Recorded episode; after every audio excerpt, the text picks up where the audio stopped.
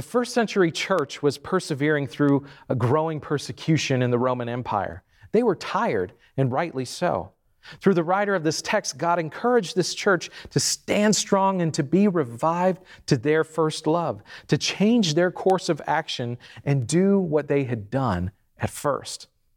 Last Sunday was Pentecost Sunday, and we celebrated the birth of the church. We were reminded how the Holy Spirit drew people together from every nation and empowered Jesus' followers to proclaim the good news in ways that could be understood by all people.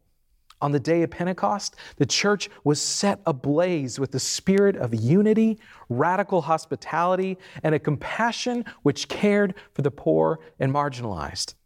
Our church is part of a global denomination called the United Methodist Church. Its founder, John Wesley, was an 18th century Anglican priest and professor who left the halls of academia at Oxford to help revive the Church of England and in so doing, he unintentionally launched a new movement. In continental Europe, the Protestant Reformation of the 16th century birthed new churches and movements in response to abuses of power, among other things, within the Roman Catholic Church. Reform was necessary.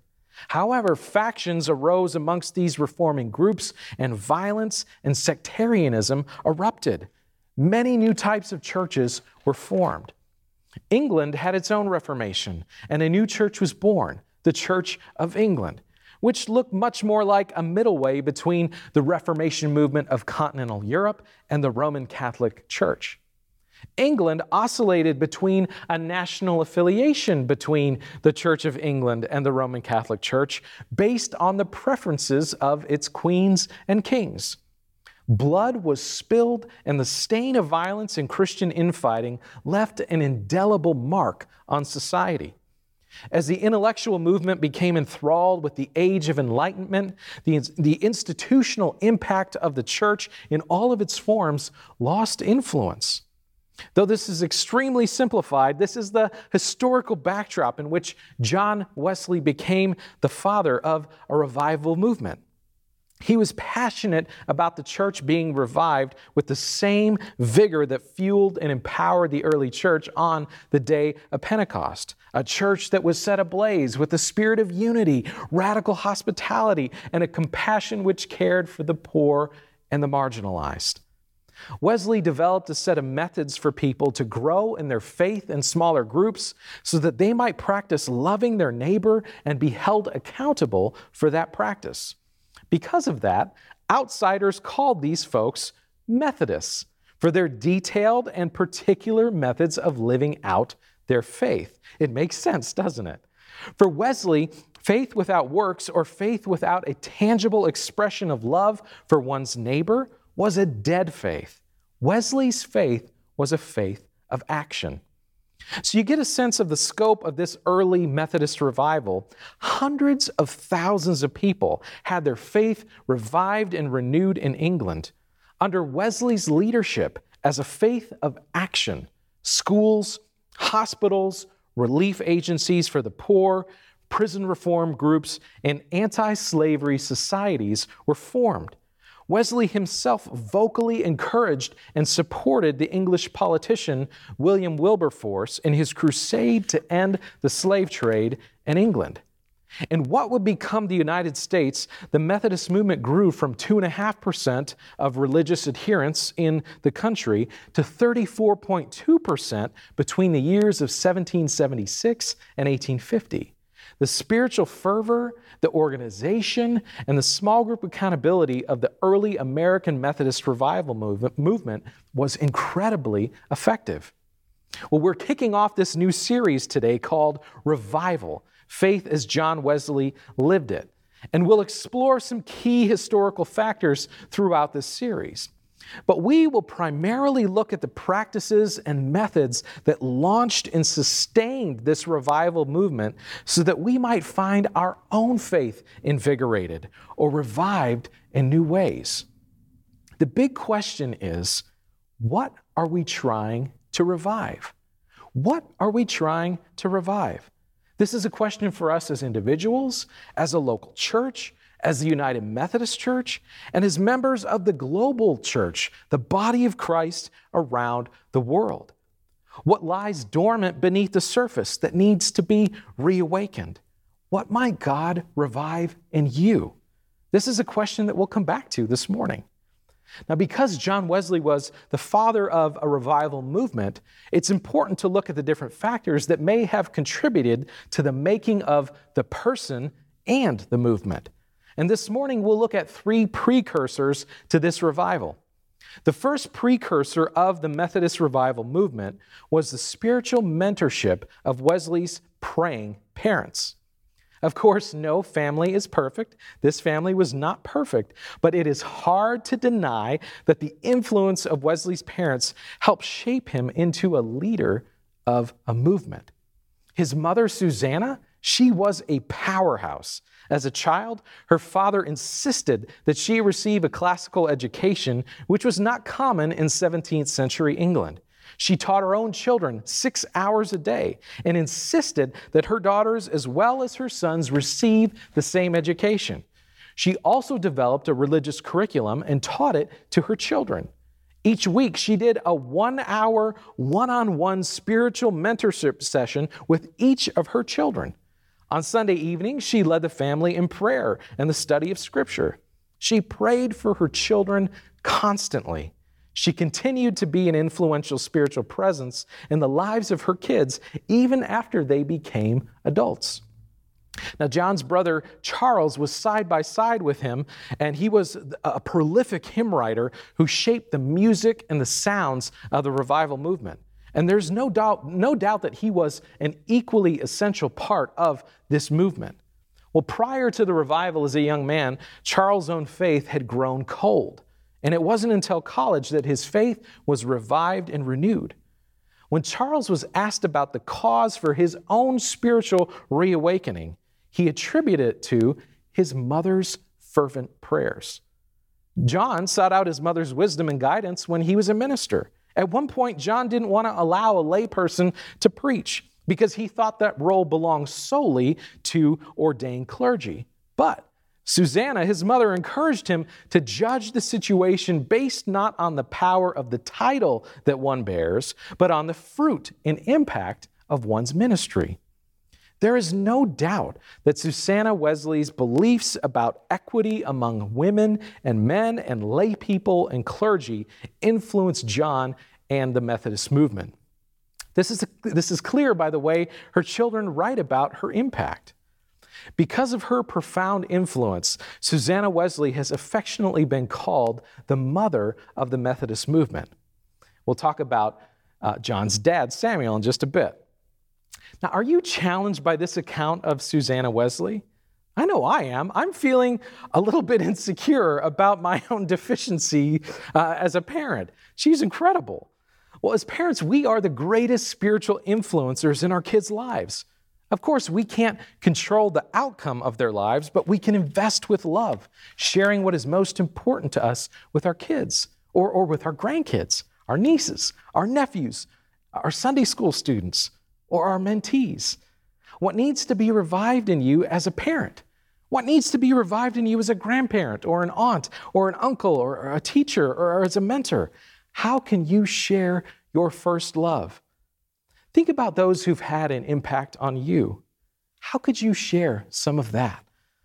And let's remember something important. In the Apostle Paul's letter to the Corinthian church, he noted that some plant, some water, but God gives the growth. What might God revive in you as a spiritual mentor, as a praying parent? The second precursor of the Methodist revival movement was a teachable spirit. This is what John Wesley called a Catholic spirit. This word Catholic simply means universal. And Wesley was humble and willing to see important universal truths on different sides of the theological divide. As I mentioned earlier, Wesley's own historical and social context was filled with religious division, which caused many to, to wonder if religious faith had any relevance in forming a more loving and just society or a flourishing life. He worked to create a different form, uh, an expression of faith that recognized the value in the established Anglican Church with its high liturgy and its traditions, as well as the more personally devoted or pietistic form of faith in the Puritans. Listen to these words that Wesley wrote Would to God that all the party names and unscriptural phrases and forms which have divided the Christian world were forgot and that we might all agree to sit down together as humble, loving disciples at the feet of our common Master, to hear his word, to imbibe his spirit, and to transcribe his life in our own. Wesley was far more concerned with right action than right belief. In one of his most famous sermons entitled Catholic Spirit, he wrote this Though we can't think alike, may we not love alike? May we not be of one heart, though we are not of one opinion? Without all doubt, we may. Wesley taught that those in his movement to, to build bridges rather than walls. By the way, this is the biggest reason why I officially became a Methodist just under two years ago. It's clear to see how relevant John Wesley's words are for us here and now there are significant religious and political divisions in our country. In religion, it's fundamentalists versus progressives. In politics, it's conservatives versus liberals. How might we have a humble heart to listen to those with whom we disagree, to see the best in one another, to learn from each other, and treat one another with respect? Now, let's be clear where religion and politics demean the dignity, value, or worth of any person or group of people. There is no common ground or equivalency in these types of issues. We love everyone, and because of this, we call out injustice and we work for equity because of God's radical love for each and every one of us. And that is exactly what Wesley did. Jesus' two greatest commandments are to love God completely and to love your neighbor as yourself. And we demonstrate our love for God and make it concrete by loving our neighbors. In the New Testament, in 1 John 4, uh, 20 and 21, it says this Those who say, I love God and hate their brothers or sisters are liars. For those who do not love a brother or sister whom they have seen cannot love God whom they have not seen. The commandment we have from him is this those who love God must love their brothers and sisters also. How might God revive a humble and listening heart in us, in you, in me? How might God revive a faith in us that continually asks the question, How does this help me love my neighbor? How does this help me love my neighbor? Anything other than this is of secondary concern. The third precursor of the Methodist revival movement is perseverance. The Wesley family endured so much heartache, and John saw his mother and father continually turn to God in the midst of their suffering. This left a mark on John that impacted the revival movement of Methodism. Susanna and Samuel Wesley lost nine of their children at birth or in early childhood. Samuel was paid very little as the rector at the parish in Epworth, England, which was 150 miles north of London, that wasn't that supportive of the King of England. Well, the Wesley family was often in debt, and a parishioner became so angry with Samuel and for his support for the king that he demanded full payment on a debt that Samuel owed.